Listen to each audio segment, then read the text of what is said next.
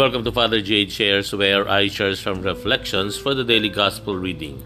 Today is the feast of the visitation of the Blessed Virgin Mary to Elizabeth, and our gospel is a gospel according to Luke chapter 1, verses 39 to 56. Si Maria ay nagmamadaling pumunta sa isang bayan sa kaburulan ng Huda.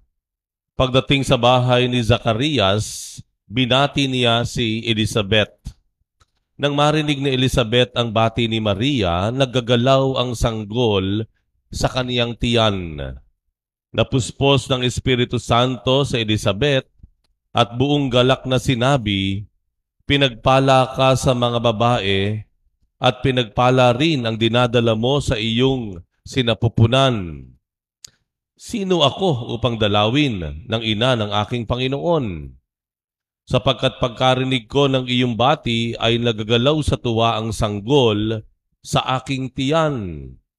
Mapalad ka, sapagkat nanalig kang matutupad ang ipinasabi sa iyo ng Panginoon.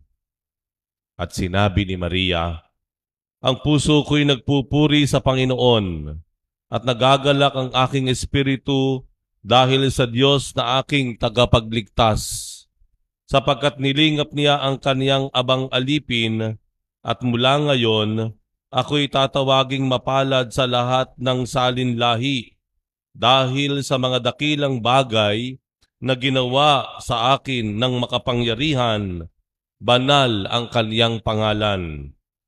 Kinahabagan niya ang mga may takot sa kaniya sa lahat ng salit-saling lahi. Ipinakita niya ang lakas ng kanyang mga bisig, pinangalat niya ang mga palalo ang isipan, ibinagsak niya ang mga hari mula sa kanilang trono at itinaas ang mga nasa abang kalagayan.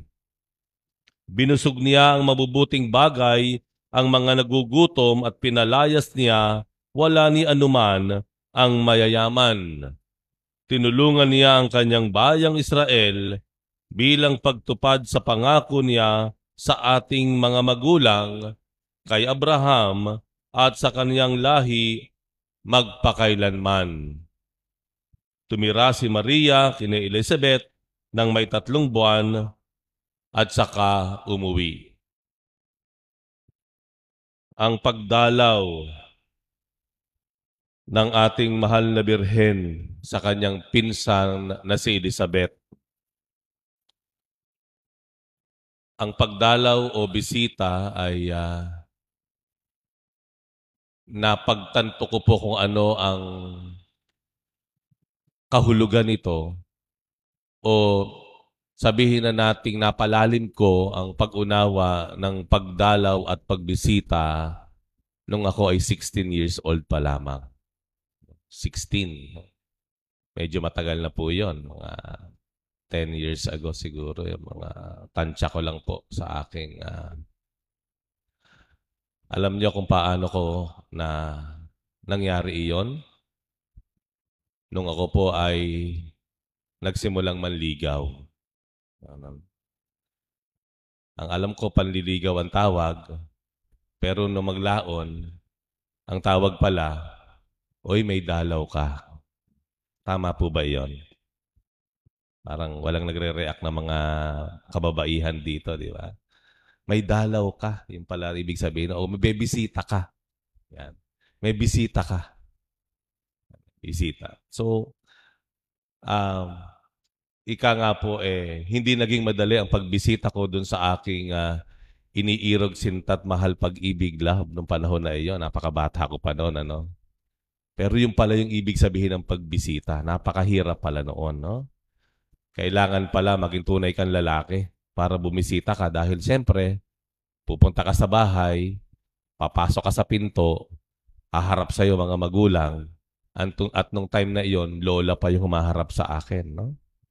Buti na lamang classmate ng nanay ko yung lola niya. Kaya medyo napadali ng kaunti. Alam niyo po, nung titignan po natin yung pagbisita ni Maria kay Elizabeth ay hindi po ganun kadali. Hindi po kagaya natin dito, mag-tricycle ka lang, makakabisita ka na. O kaya maglalakad ka ng kaunti, ilang blocks away, mabibisita mo na yung kaibigan mo. Noong pong sa panahon na iyon, sa lugar na iyon ng Huda, medyo may kalayuan po yung bahay nila Maria sa bahay nila Elizabeth. At ang dadaanan po doon ay hindi po kagaya ng daan natin ngayon. Ano po? Medyo uh, mabato, uh, mahirap. Uh, aakyat, paakyat, pababa. No? Lalo pa yung bahay ni Elizabeth. No? Kung napunta na po kayo sa Holy Land, yan po ang isa sa pinaghahandaan dahil mahaba po yan. Long uphill na walk bago ka makarating doon sa taas sa bahay ni Elizabeth. No? Medyo may kahirapan po. At ang una po siguro nating gustong tignan dito ay yung pagbisita ni Maria kay Elizabeth ay isang tanda ng lakas ng loob o tapang. Okay?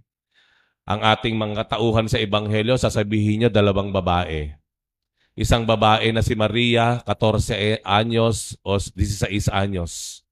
At isang babae na may katandaan naman po na si Elizabeth na nagdadalang tao.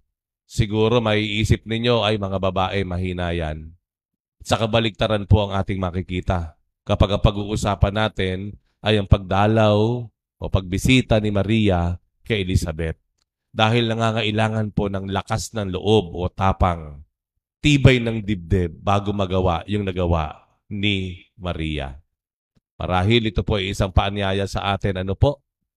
Na kung nais po nating magbigay ng uh, kasiyahan sa pamumugitan ng pagbisita o pag-abot sa mga tao, kailangan natin maging matapang. Kailangan natin maging malakas ang loob. Kung maglilingkod po tayo sa ating pamayanan, kung gusto nating gumawa ng mabuti sa kapwa, hindi po pwedeng duduwag-duwag tayo o tayo matatakutin o tayo ay insecured. Kailangan po malakas ang loob natin. Kailangan matapang tayo. Dahil sa paggawa ng mabuti, hindi malayo na ikaw ay uh, mapag-isipan din ng hindi maganda. Na hindi maging maganda ang pagtanggap sa ginagawa mong pagbisita o pag-abot, reaching out to others. Ano po? So yun po una siguro nating gustong uh, uh, tanungin o pagnilayan no? Sa ating uh, ka, sa ating hangaring gumawa ng mabuti no? Yung pagdalaw malaking bagay po iyan ano? Nung nakaraang buwan siguro marami po sa inyo nakasaksi si Father Patrick no? Ay dumadalaw bumibisita sa iba't ibang mga lugar natin kapitbahayan. Dinadalaw niya yung mga mahihina yung mga may karamdaman no hindi madali iyon pero nagawa ito at ma- ito ay nagdulot ng maraming ngiti o maraming kasi o malaking kasiyahan sa mga dinalaw. Baka may mga taong nais nating dalawin, no? Baka may mga tao na gusto nating bigyan ng ilang sandali ng ating uh, araw uh, upang sadyain talaga at hindi lang basta daanan, kundi sadyain talaga uh, at makapagbigay tayo ng kaunting ngiti. Ano po? Pagbisita. Si Maria hindi naging hadlang yung pagdadalang tao niya. Tandaan natin, kahit si Maria po ay nagdadalang tao na rin. Pero hindi naging hadlang yung kanyang katayuan sa kaniyang pagdalaw sa pinsan na nangangailangan din naman. No? Nawa po ay uh, kahit sa ating sa gitna ng ating sariling sitwasyon o kalagayan ay magawa din po nating makapaghatid ng ngiti o kasiyahan doon sa mga tao na inaakala din natin na kailangan ng pagdalaw o pagbisita. No? Ikalawang punto po siguro sa ebanghelyo pong ito ay yung tagpo mismo ng dalawa. Dumating si Maria, binati niya si Elizabeth, at ang sabi ni Elizabeth, Sino ako para dalawin ng ina ng aking Panginoon? Sapagkat mula pa nang ikaw ay nagsalita, naggagalaw na ang sanggol sa aking sinapupunan. No? Abagi noong Maria, napupuno ka ng grasya. Ayan, ano po. Na, nakita po natin ang pagpapalitan ng dalawa.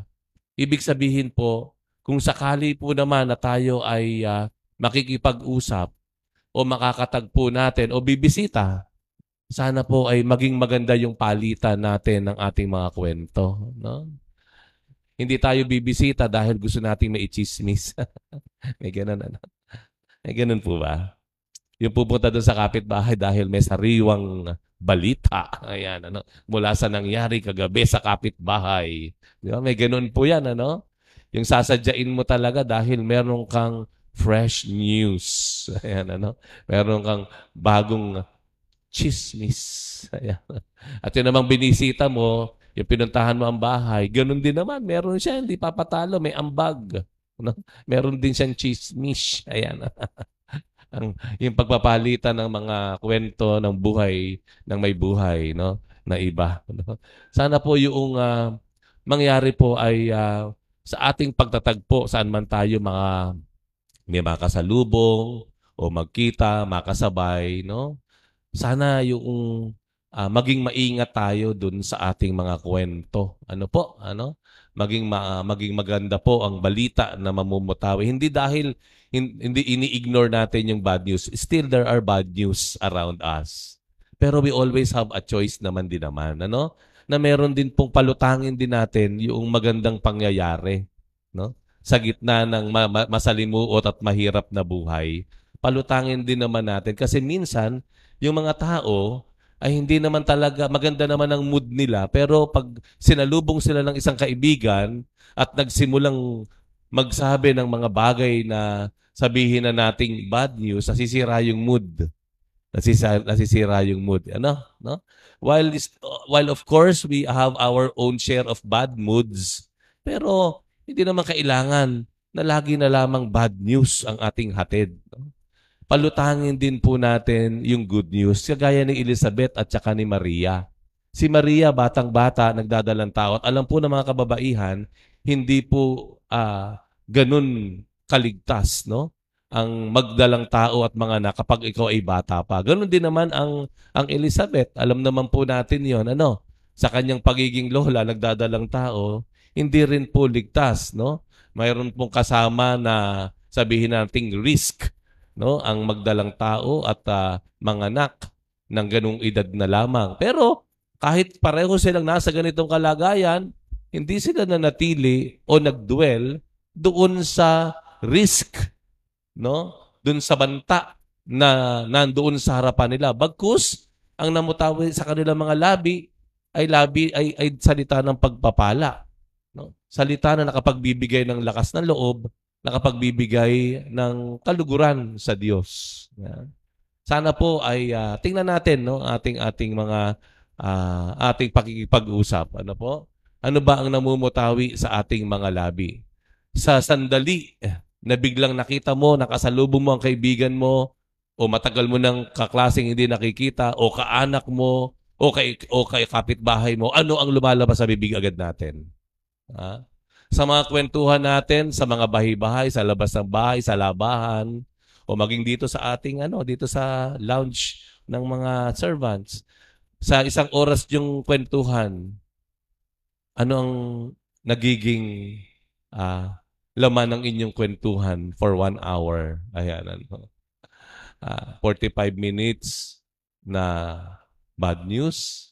Uh, o binibigyan talaga natin ng sapat na panahon upang iangat, no?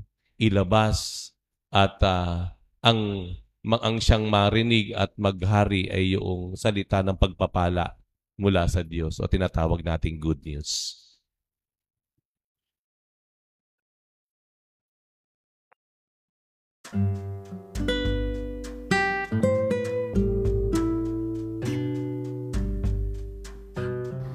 Thank you very much for reflecting with me today. We'll have another one tomorrow. Bye for now and God bless you.